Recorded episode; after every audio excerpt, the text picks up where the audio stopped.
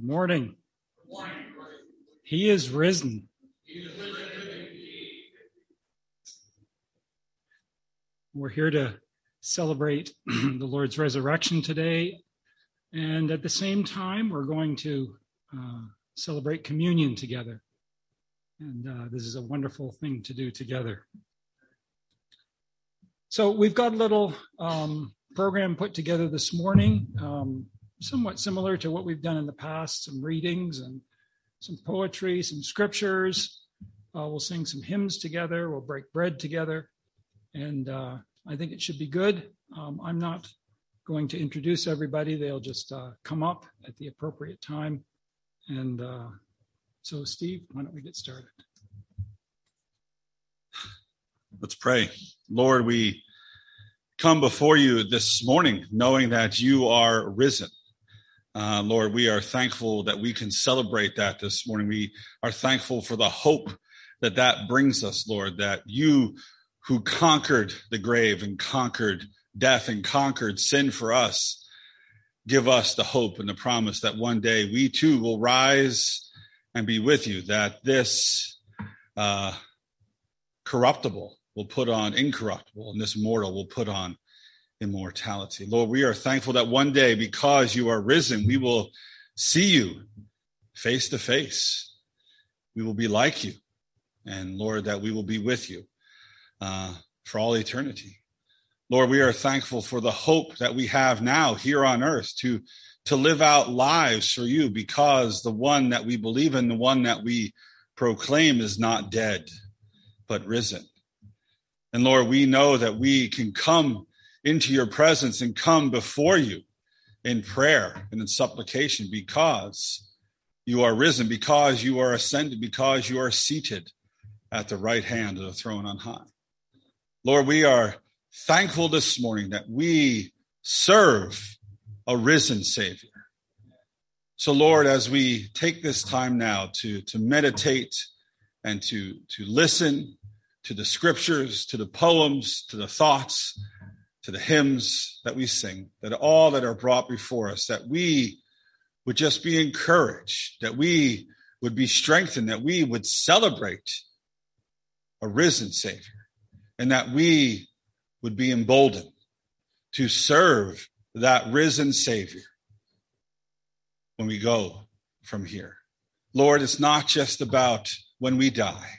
It's about how we live right now, how we reflect, how we display, how we show others that we believe and that we follow and that we serve a risen Savior.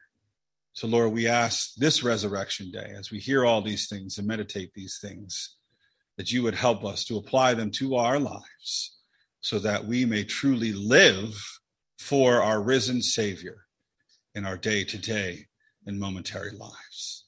Lord, we think right now of Maria, Lord, who is suffering and going through so much and now has blood clots and is in the hospital, Lord, and things have just gotten worse. We just ask that you would just be with her and comfort her and strengthen her, especially on this day, and that you would remind her that she can call on the risen Savior who is there to help, who is there to guide. And we just pray that you would give the doctors wisdom and the ability to help her and comfort her during these moments, and to do what they need to do to make her stay there comfortable, but also to help her improve. So, Lord, we lift her up, especially on this day, and just continue to comfort her with that strength of who she is believing in, who she trusts, and where her hope lies.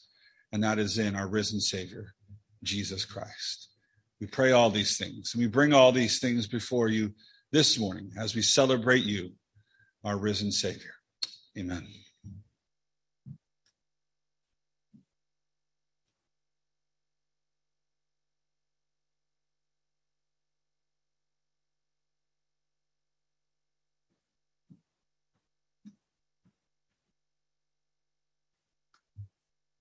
Reading from Luke chapter 24, verses 6 and 7. He is not here, but is risen. Remember how he told you while he was still in Galilee that the Son of Man must be delivered into the hands of sinful men and be crucified, and on the third day rise.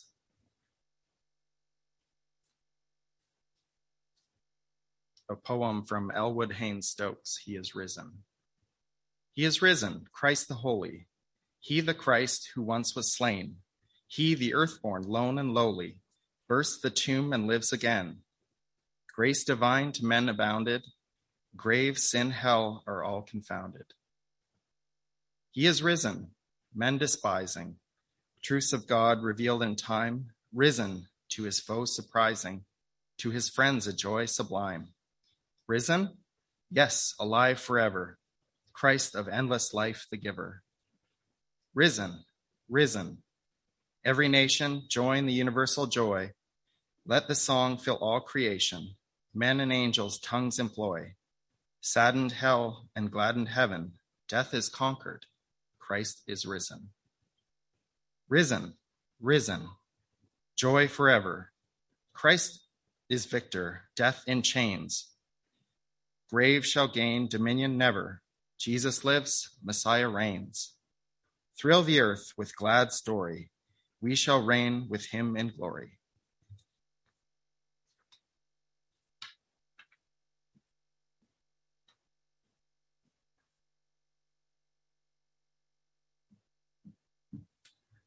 Let's sing this hymn, The Day of Resurrection. Thank Miriam for playing for us today. And this is maybe an unknown hymn, but it's a familiar tune.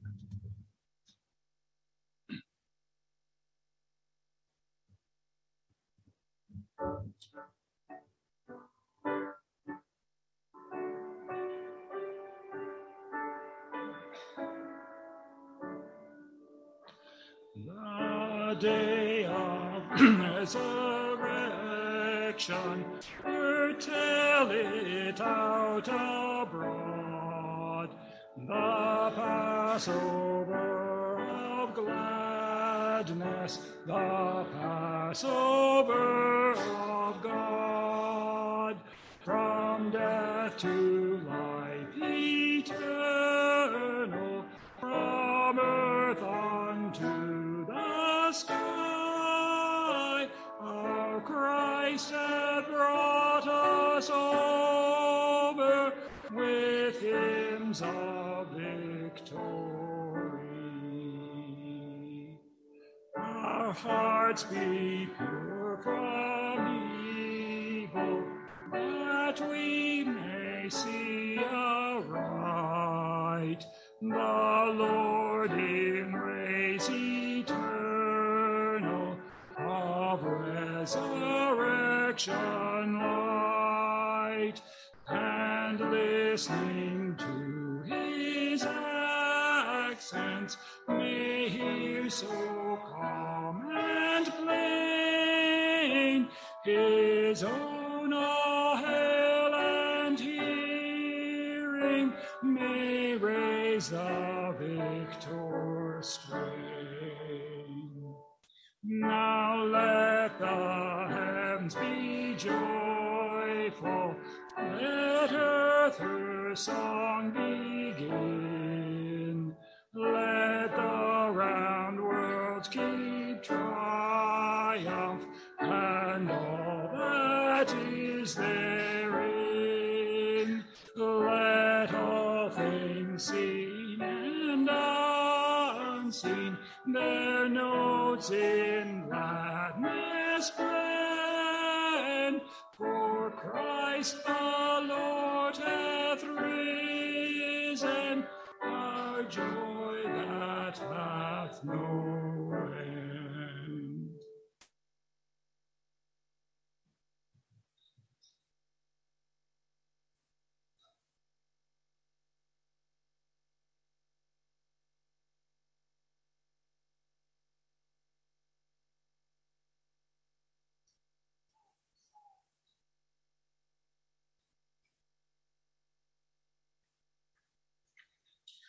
First Corinthians chapter 15, starting in verse 51. Listen, I will tell you a mystery. We will not all sleep, but we will all be changed in a moment, in the blinking of an eye, at the last trumpet. For the trumpet will sound, and the dead will be raised imperishable, and we will be changed. For this perishable body must be put on the imperishable, and this mortal body must put on immortality. Now when this perishable puts on the imperishable, and this mortal puts on the immortality, then this saying that is written will happen. Death has been swallowed up in victory. Where, O death, is your victory? Where, O death, is your sting? The sting of death is sin, and the power of sin is the law. But thanks be to God, who gives us the victory through the Lord Jesus Christ. So then, dear brothers and sisters, be firm. Don't be moved. Always be outstanding in the work of the Lord, knowing that your labor is not in vain in the Lord. Death Be Not Proud by John Donne. Death, be not proud, though some have called thee mighty and dreadful, for thou art not so. For those whom thou think thou dost overthrow, die not, poor death, nor yet canst thou kill me. From rest and sleep, which by thy pictures be much pleasure, then from thee much more must flow. And soonest our best men with thee do go, rest of their bones and souls' delivery. Thou art slave to fate, chance, kings, and desperate men, and dost with poison, war, and sickness dwell. And poppy or charms can make us sleep as well, and better than thy stroke. Why swell'st thou then?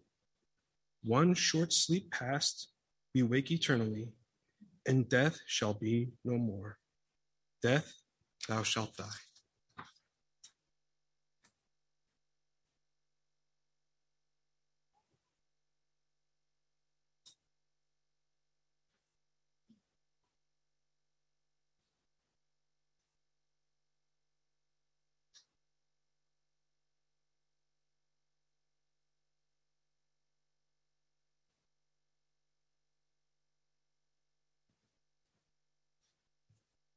And good morning to everyone, and happy Resurrection Day.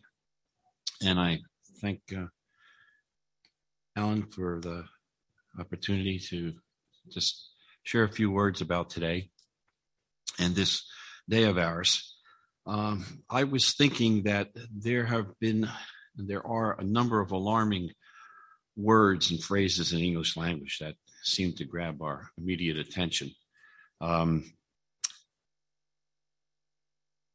I was thinking about some of those words, and especially some that have recently, war and terrorism, earthquake, hurricane warning, tornado watch, job termination, bankruptcy,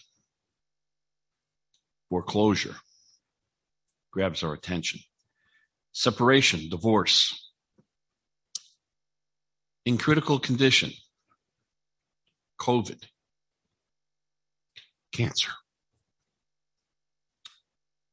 But none is more sobering than death. None.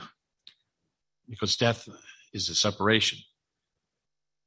It's a separation of a friend, a coworker, a church family member, a loved one that we live with, those kinds of things. And even when we hear about deaths of people we don't know personally, what do we do? Questions follow. What did they die from? How old were they? Who did they leave behind? It's those kinds of things. And the truth of the matter is that death is a tragic reality of life. It defeats everything and every earthly undertaking. And despite our attempts to prolong our lives through healthy lifestyles of, good nutrition and exercise and healthy choices and, in my case, numerous medications, death always wins. It always defeats health. The probability of dying is not 1 in a million. It's not 1 in 1,000. It's not 1 in 100. It's not even 1 in 10. It's 1 in 1. And death is universal, and it's a curse, and it's the last enemy. And the Bible tells us in Hebrews 9:27 that it's appointed for men once to die. And then after this, the judgment. And with death comes the grave. I don't like going to graves. I don't like going to cemeteries. Last Saturday, had to do exactly that. My son and I and my wife, we had to, an aunt of mine had passed, and after a short service, the burial, we're on our way to Holy Cross Cemetery in North Arlington. And if you go to plot number 68, which is right adjacent to Schuyler Avenue, you make a left-hand turn from there, and you're right there where the Colucci plots are. And there's quite a row of them. And my father was one of 12, and now there's only four of those children left, two boys and two girls. I have two uncles and two aunts. And I was looking at all those who have gone before us, including my father. It's like 18 or 19 of them. Not only my grandmother and grandfather, aunts and uncles, my father, but cousins too. And it's a sad time. It's a solemn time. Put the flower on the casket and you walk away. It's probably sadder for my cousins who have lost their mother and now have that empty chair at their dining room table. It's a woeful place for me. It's bitter for me. I don't like going there. But I haven't said anything you don't know yourselves. You've all experienced that. And this is not a day of gloom. I was thinking about that. Last Saturday was gloomy, but I knew that Easter was coming. And the weather was getting a little bit better, and I could see flowers starting to bloom. And I said, you know what? Easter's coming. It's coming. And this is our day of hope. This is a day in which we hope there's hope beyond the grave. There's hope beyond death. And today is Resurrection Sunday. So this is not a day of gloom. This is the devastation of death does not scare us anymore. And as has just been read, death has been rendered powerless because our King, our Savior, has risen from the dead. He is alive. And at the epicenter of the Christian faith is the resurrection of the Lord Jesus Christ. It's the essential one of the essential components, I think, of the gospel. R.A. Torrey and Adrian Rogers had this to say: without the resurrection, Christianity topples like a house of cards. It separates our faith from the faith of all the other faiths and religions, if you will, because it's not about religion with us. It's about a relationship with us. It's about a relationship with a risen God, a risen Savior, not a dead God. And the Apostle Paul wrote in 1 Corinthians 15:17 that if Christ is not risen, your faith, our faith, is futile. We would be foolish to meet every Sunday and to praise a dead God. I was thinking that we would be frauds. We would be perpetuating a lie if Jesus Christ did not, in fact, rise from the dead. It would make the entire New Testament, you might as well call the New Testament the book of lies, because Jesus did not rise from the dead. And it would be fairy tales, for that matter. And worse yet, if he did not rise from the dead, we would still be dead in our trespasses and sins. We would be condemned. We would face certain judgment. We would face the second death, which is complete separation from God. We would be destined for hell, but we're not. Such is not the case. And as we've just read in 1 Corinthians 15:54, passage actually that Paul wrote, I think, with alluding to Isaiah 25:8 in the Old Testament, death has been swallowed up in victory. Now, let's face it. Death has been doing quite a bit of swallowing over the centuries, devouring, swallowing. Picture for a moment, I was trying to come to a vivid picture of this. Think of this giant creature, this huge behemoth-like monster, if you will, with this insatiable appetite, one that is impossible to satisfy. And it's always hungry. It's always on the prowl. It is always stalking for another victim, working to getting that victim year after year, decade after decade, century after century, until it makes its way through the whole human race, swallowing up another and another and another. But when Christ rose from the dead, he swallowed up the victory that death thinks it has. The swallower became the swallowed. And who's behind all that swallowing? Well, the devil, Satan. He thought he had victory. All right, death is swallowed up in victory. He thought he had victory probably in the Garden of Eden when he got Adam and Eve to sin. And I'm sure he certainly thought that when Christ hung in Golgotha at the cross of Calvary, I've got him now. He probably thought that he had victory there. But that didn't happen because death was defeated on the cross and validated by the resurrection of Jesus Christ.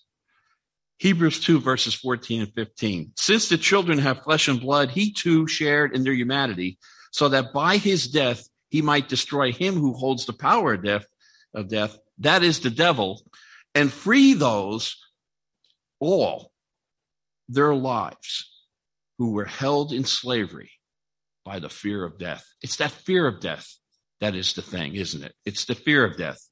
I heard Billy Graham one time talking about that he did not fear death, that he feared the process of death. And that's the whole thing. You know, it's always lingering over us. But Jesus Christ hinders death from its swallowing, and it doesn't allow the swallowing of his saints. Because if you're a true believer in the Lord Jesus Christ, you are truly born again, you have confessed your sins, you have put your full faith and trust in the Lord Jesus Christ for your eternal salvation. The truth of that matter is that when we die, we rise again, and death is swallowed up in victory forever and ever and ever. And it's true, yes, Jesus did taste death for every man and woman. At the cross, he said, "It is finished," when he was done with his work here. But the amen to "it is finished" is the resurrection of Jesus Christ.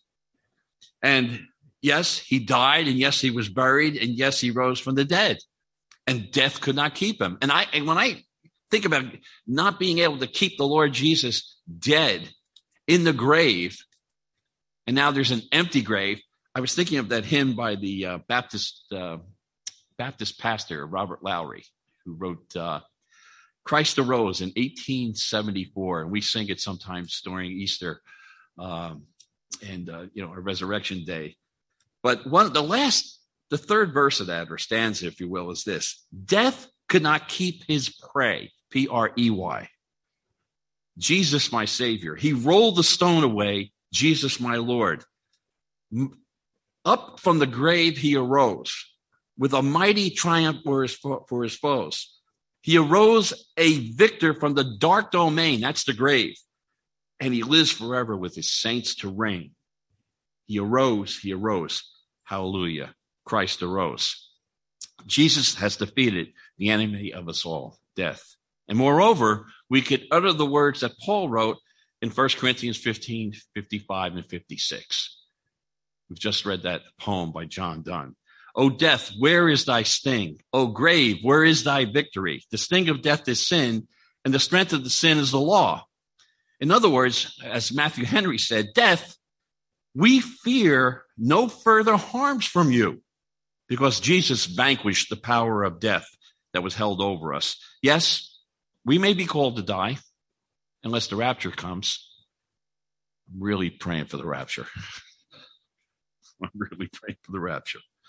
But we may be called to die one day, but because of Christ and his resurrection, our death is not final.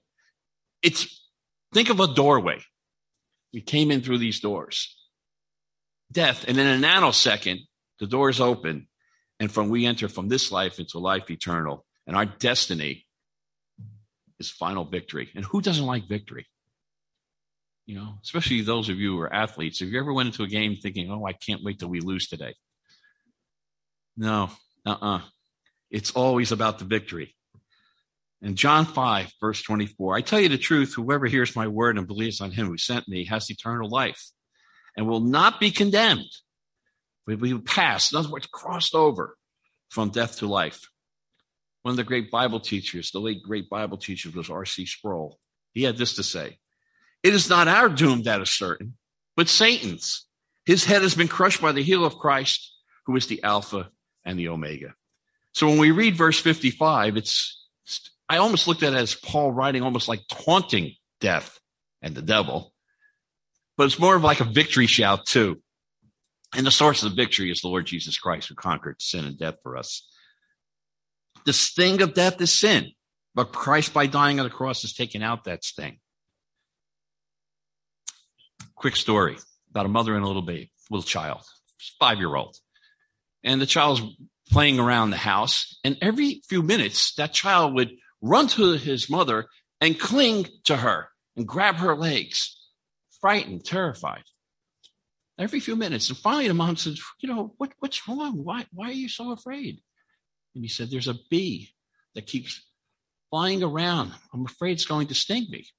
And with that, the mother opened her hand and said, it can't harm you. It stung me. I took the stinger. And that bee can never harm you. And that's what Jesus Christ did. He took the stinger away from us. He removed that stinger of death, if you will. The power of the sin is the law, but the curse of the law has been removed because our Lord, our Savior, our Redeemer became a curse for us. And when he went to the cross, and we're no longer condemned by the law. And one day the presence of sin will not exist because we're going to enter into life eternal, and sin will not exist there. So, and then he gets the resurrection of Jesus probably is a vivid reminder for us about our future. It's secure. And our future is going to be far better than anything in this earth could ever be, in this world. It reminds us that we have a hope and a joy and a happiness that we can't even fathom. Eyes have not seen, nor ears heard, nor entered into the heart of man the things that God has prepared. We love him, Apostle Paul wrote. And Jesus made promises to us. He said, you believe in God, believe also in me. In my Father's house are many mansions. If it was not so, I would have told you. I go to prepare a place for you. And if I go to prepare a place for you, I will come again to receive you unto myself, so that where I am, you may be also. I think that's a pretty good place. If the Lord is there and he's prepared a place for us where he is, it's got to be a good place. Don't know how good. The English language can't describe it. And I think finally it reminds us that, we will pass from death to life. And as we read, it will bring immortality into a better life for us. And we get to, with immortality comes the assurance of a transformed body, a new body. It's going to be fit for all eternity. This body cannot be fit for eternity, our bodies. But we're going to have one, a glorified body. And so as John Donne has stated, death be not proud, thou too shalt die. Death, it's swallowed up in victory. Death, it's lost its sting. The grave no longer can hold us. And so we can proclaim, as Paul did, thanks be to God who give us the victory to our Lord Jesus Christ.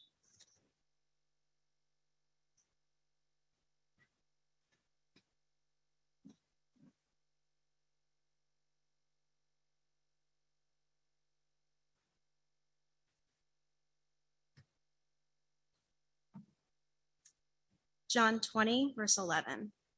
But Mary stood weeping outside the tomb, and as she wept, she stopped to look into the tomb. Good Friday by Christina Rossetti. Am I a stone and not a sheep, that I can stand, O Christ, beneath thy cross, to number, drop by drop, thy blood's slow loss, and yet not weep? Not so those women loved, who with exceeding grief lamented thee. Not so fallen Peter, weeping bitterly. Not so the thief was moved. Not so the sun and moon, which hid their faces in a starless sky, a horror of great darkness at broad noon. I, only I. Yet give not o'er, but seek thy sheep, true shepherd of the flock, greater than Moses, turn and look once more, and smite a rock.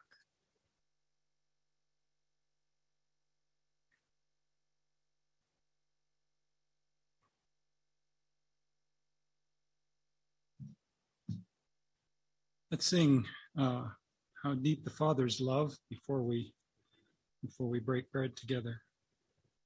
This should be a familiar hymn.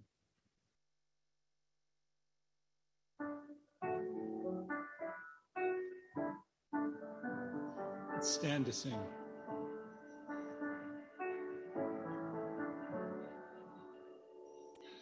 How deep the Father's love for us, how vast beyond all measure, that he should give his only Son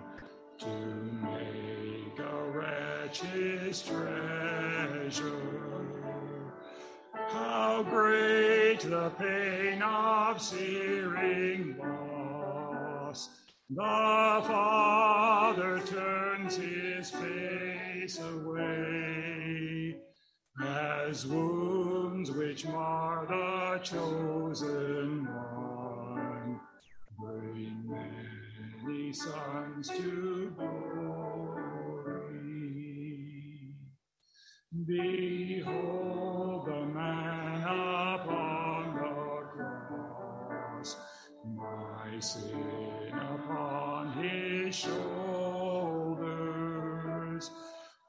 Ashamed, I hear my mocking voice call out among the scoffers. It was my sin that held him there until it was accomplished. His dying breath has brought me life. No, it is finished. I will not boast in anything, no gifts, no power, no wisdom, but I will boast in Jesus Christ, his death and resurrection. Why should I gain from his reward?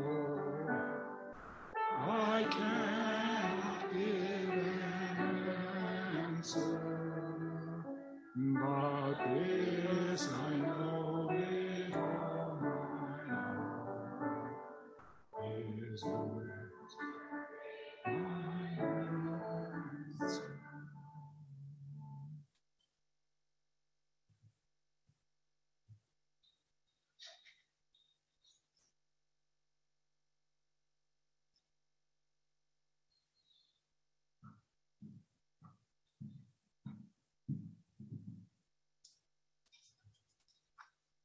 We're going to partake of the Lord's Supper now.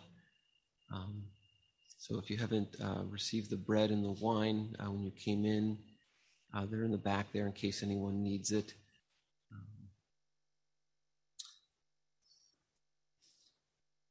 So communion, the Lord's Supper, the Last Supper, the breaking of bread, they're all names for what we're about to partake in now.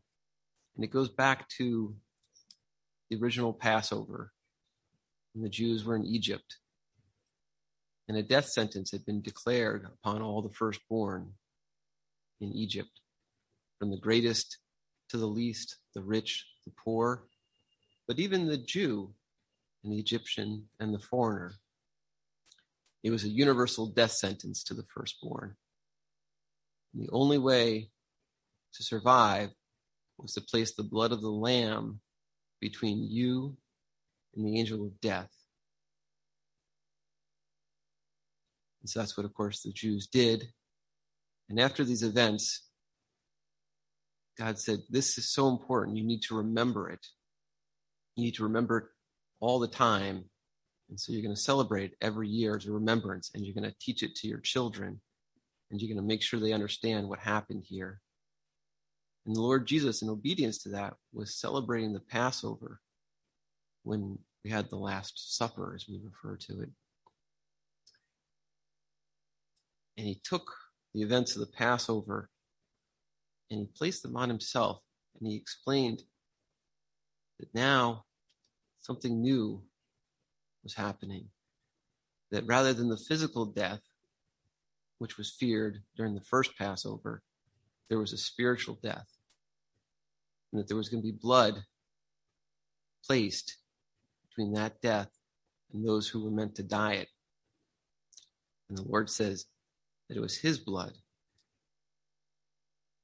It's from 1 Corinthians chapter 11.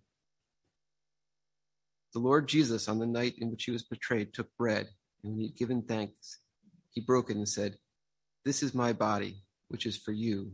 Do this in remembrance of me." In the same way, after supper, he took the cup, saying, "This cup is the new covenant in my blood. Whenever you do this, do it in remembrance of me." And so just as the Lord had the Israelites remember the Passover, the Lord Jesus tells us we need to remember the Last Supper and what he did and the new covenant in his blood that was shed for us. And so communion is a remembrance. But it also says, "For whenever you eat this bread and drink this cup, you proclaim the Lord's death until he comes." And so it's a proclamation, it's a declaration that we believe that these things happen. But it's also a serious time. This comes with an admonition. "Therefore, whoever eats this bread and drinks this cup in an unworthy manner will be guilty of sinning against the body and the blood of the Lord. A man ought to examine himself before he eats the bread and drinks the cup. For whoever eats the bread and drinks the cup without recognizing the body of the Lord eats and drinks judgment on himself." And so, it's a very spiritual time, a very sacred time. So in a minute, I'm going to pray for the bread, and then we're going to partake it. But before we do that, let's just spend a minute examining our hearts and really remembering, as God instructs, what the Lord Jesus did for us, how he took his body and his blood and placed it between us and the spiritual eternal death that we were meant to experience. We'll do that for a minute, and then I'll pray.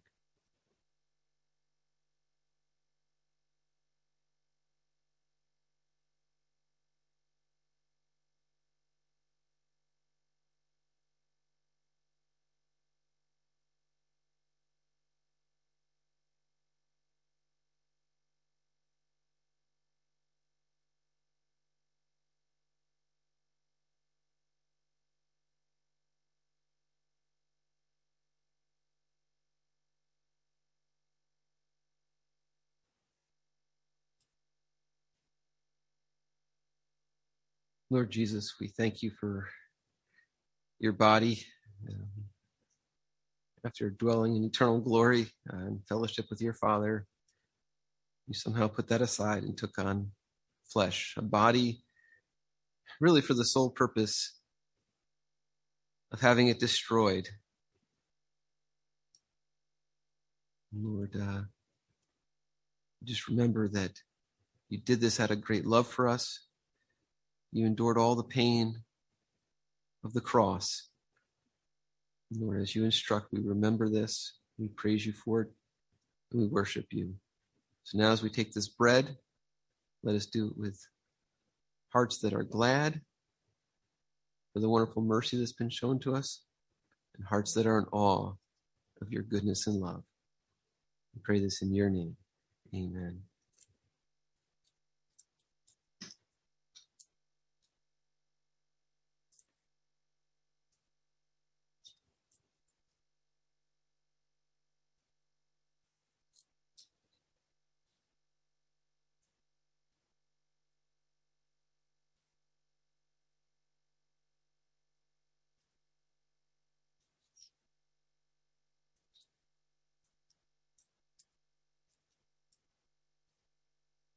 So the Bible also tells us that without the shedding of blood, there's no remission of sin.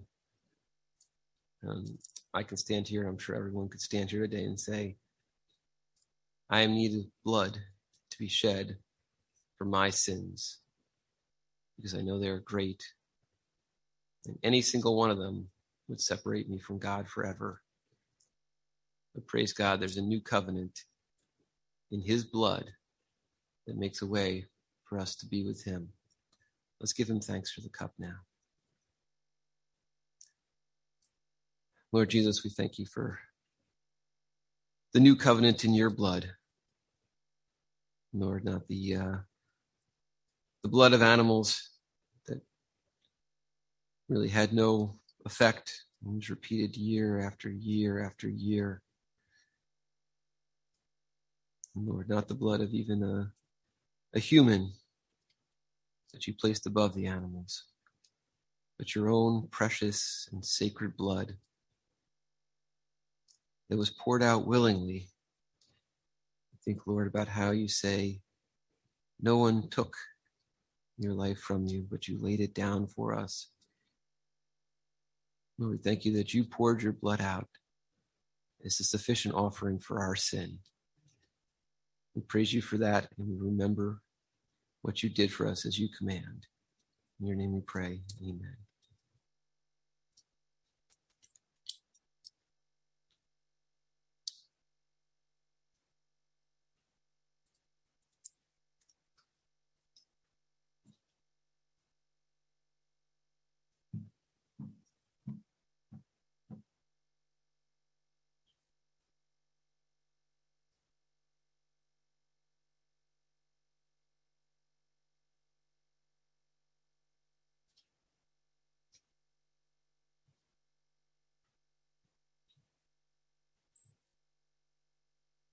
I'm going to read three quotes now, first by Tozer, and then you'll see who the other two are by. The resurrection morning was only the beginning of a great, grand, vast outreach that has never ended and will not end until our Lord Jesus comes back again. The risen life of Jesus is the nourishment and strengthening and blessing and life of a Christian. Our daily experience ought to be that there comes wavelet by wavelet, that silent, gentle, and yet omnipotent influx into our empty hearts, this very life of Christ himself. I love this one. Because of the empty tomb, we have peace. Because of his resurrection, we can have peace during even the most troubling of times, because we know that he is in control of all that happens in this world.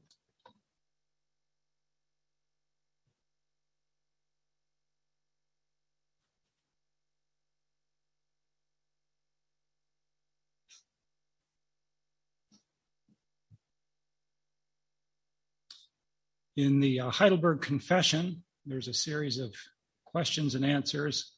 This is the first question in that sequence. Question, what is your only comfort in life and in death?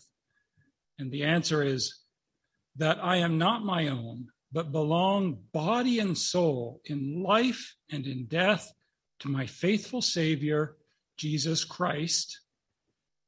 He has fully paid for all my sins with his precious blood and has set me free from the tyranny of the devil.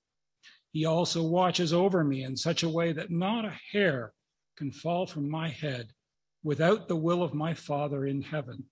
In fact, all things must work together for my salvation.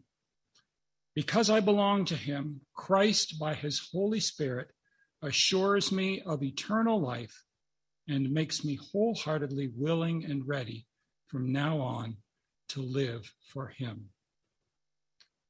Let's sing this hymn.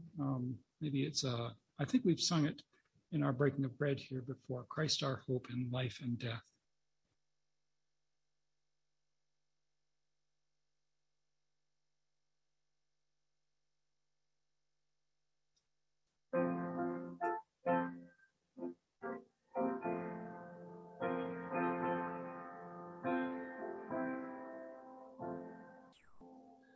What is our... Let's stop. Let's stand and sing. We're quiet enough as it is, and voices come out better when we're standing. Okay, let's try again. What is our hope in life and death? Christ alone, Christ alone. What is our only confidence? That our souls to Him belong, who holds our days within His hand. What comfort from His command, and what will keep us to the end? The love of Christ in which we stand. Oh, sing hallelujah, our hope springs eternal. Oh, sing hallelujah, now and ever we confess Christ our hope in life and death. What truth can calm the troubled soul? God is good, God is good. Where is His grace and goodness known? In our need, Redeemer's blood, who holds our faith when fears arise, who stands above the stormy trial, who sends the waves that bring us nigh unto the shore, the rock of Christ. Oh, sing hallelujah, our hope springs eternal. Oh, sing hallelujah, now and ever we confess Christ our hope in life and death. Unto the grave, what shall we sing? Christ He lives, Christ He lives, and what reward will heaven bring? Everlasting life with Him, there we will rise to meet the Lord, then sin and death will be destroyed, and we will feast in endless joy, when Christ is ours forevermore. Oh, sing hallelujah, our hope springs eternal. Oh, sing hallelujah, now and ever we confess Christ our hope in life and death.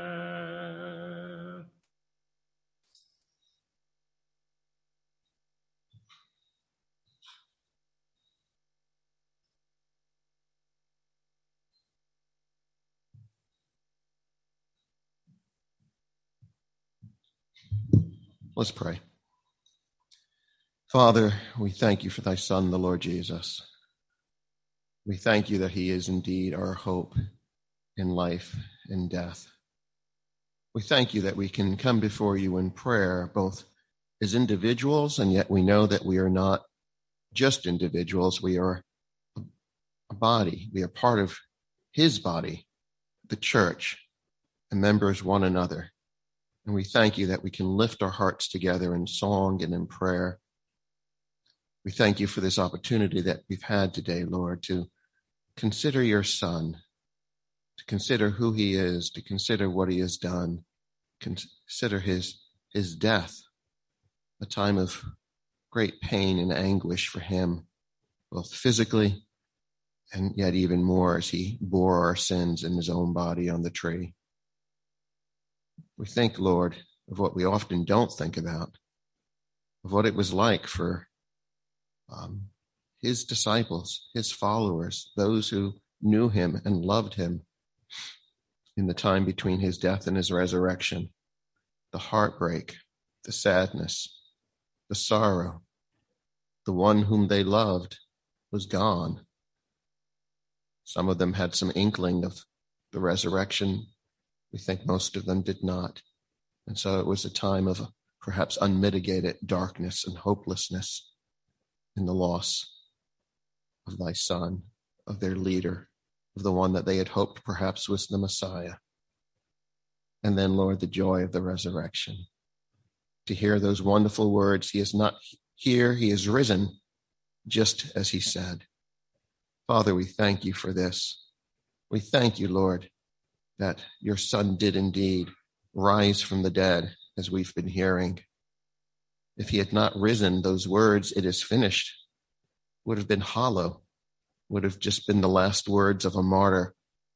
And yet they were not just the last words of a martyr. They were words of triumph for one who knew that he had won the victory. Lord, we thank you for all that the resurrection means. Because of the resurrection, all that your Son says is reliable. He said he would rise again. His own disciples didn't believe him, but he did. He rose from the dead. He said he was the way and the truth and the life. How can you believe such a thing? But he rose from the dead. He said that he would come again and be with them. He said he would prepare a place for them. How can a man who dies do that? But he rose from the dead. He's risen from the dead to give us new life and new power in him.